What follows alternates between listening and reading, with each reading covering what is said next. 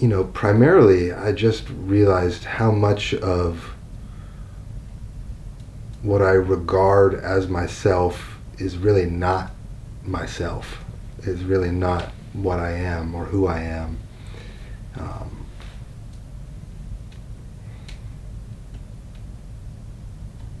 how much of the weight I carry around is just not me. The darkness helped me start to differentiate between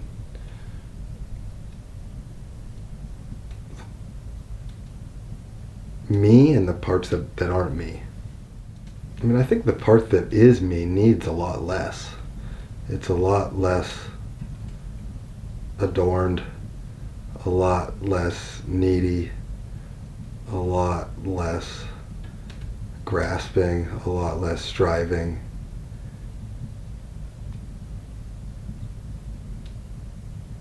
Quieter, more grounded, more present, more thankful, kinder. Just by nature. Just by nature, yeah.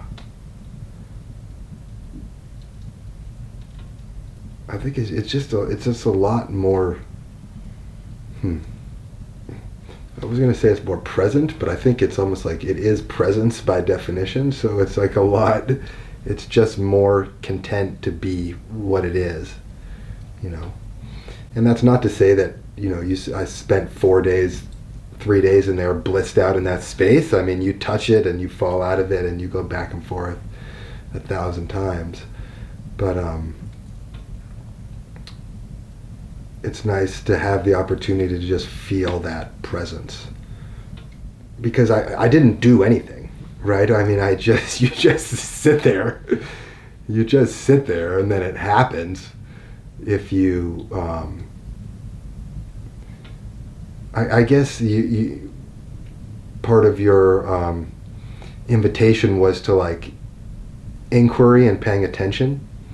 And so i think by just being curious, paying attention, listening, it happens on its own. You know, you don't have to do anything to feel it or have it happen. It's not so much a doing as a as a listening and then maybe if you want to give yourself the most amount of credit a slight stepping aside, you know, would be maybe the, the firmest way I could I could put it. As it's happening, there's a voice that arises within me that says, "Now I'm doing it." And once that "Now I'm doing it" voice shows up, the connection to the presence is lost. And so it's it's a bit of a balance you know, to be in it, to feel the presence, to feel the letting go, and then not grab onto that. And again, I mean, you do grab onto it, and it happens recursively over and over and over again. And then there comes a time when you are in the presence and the thoughts come back and they keep going, but you don't identify with the thoughts as much as you do the feeling of being. And I think that was a pretty special feeling as well.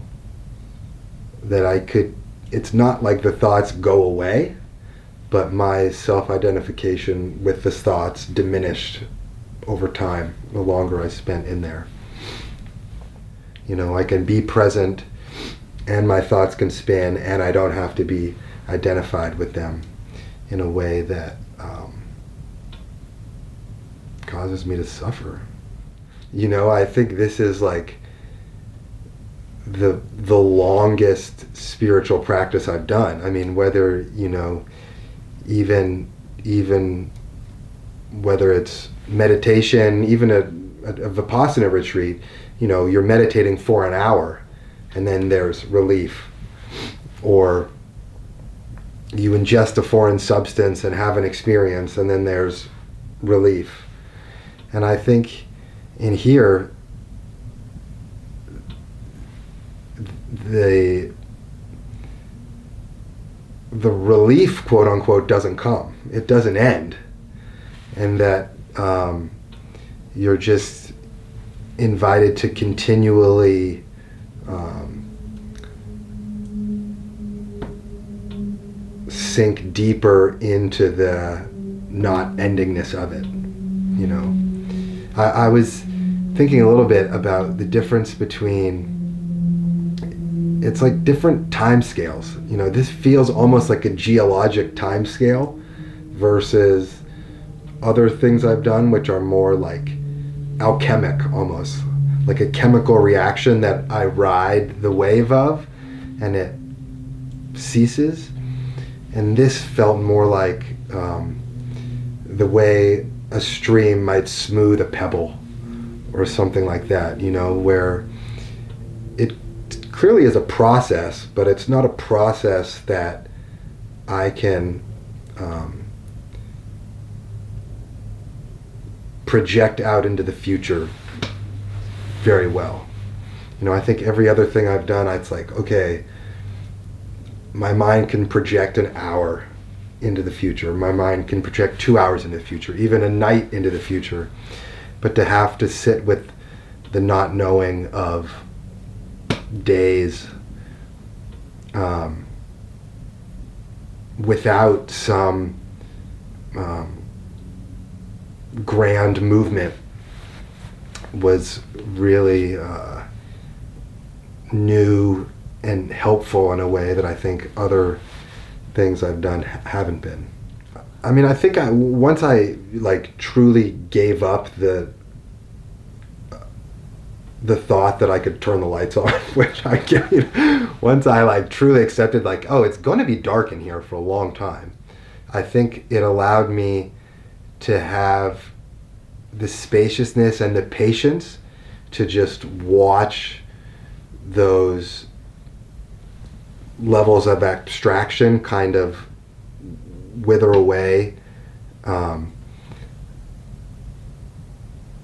in a in a more digestible fashion you know like you're awake, you're alert, you're conscious, so you're tracking the process rather than having an explosion that you're then scrambling to try to pick up the pieces of. Um,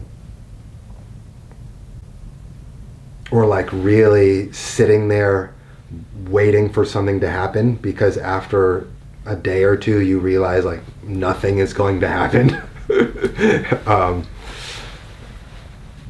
so I think it, um, yeah, it just allowed me to sink deeper and deeper and feel the distinction more and more durably between, let's just call it like small self, small s self, and big S present self. You know, there is fear associated with being in there. You know, the fear of the unknown the fear of the dark, um, the fear of the never-ending quality to it. And so, I mean, I, first and foremost, it just gave me a lot of compassion for my patients and what they're going through in a way that I don't think I'd fully appreciated before. And then also I think again, just like your presence and knowing you were there and knowing you were going to show up twice a day and bring food and bring encouragement and bring um, soothing words. The reinforcement that it's like we we do need each other. We do need each other to go through dark times, scary times, unknown times, and that I don't I, don't think I would have been able to do it in the absence of that. You know, I probably would have opened the door or stuck my head out or or done something because the feeling of being fully fully alone in the dark not knowing what's coming next is can be an unsettling feeling and if you don't have that person that's that's planting the seed of of how to access that presence, I I I I, I could feel. Um, yeah, I could feel how, how challenging and scary it is. You know, undergirding all of the mental, emotional models, um, uh, there is there is a felt sense of okayness. You know, and I think it's very easy. I mean, we lose losing track of that on any given day is pretty easy to do. Let alone when you're facing when you're facing serious illness um, or death, I think it's very, very normal and natural and easy to lose sense of the lose sense of the feeling of okayness. And um, yeah, I think, like I said, having having having this felt sense of okayness in the face of, of fear with someone that is giving love and compassion and understanding seems like that's about as good as we can do it. you know, about as good as we can do it.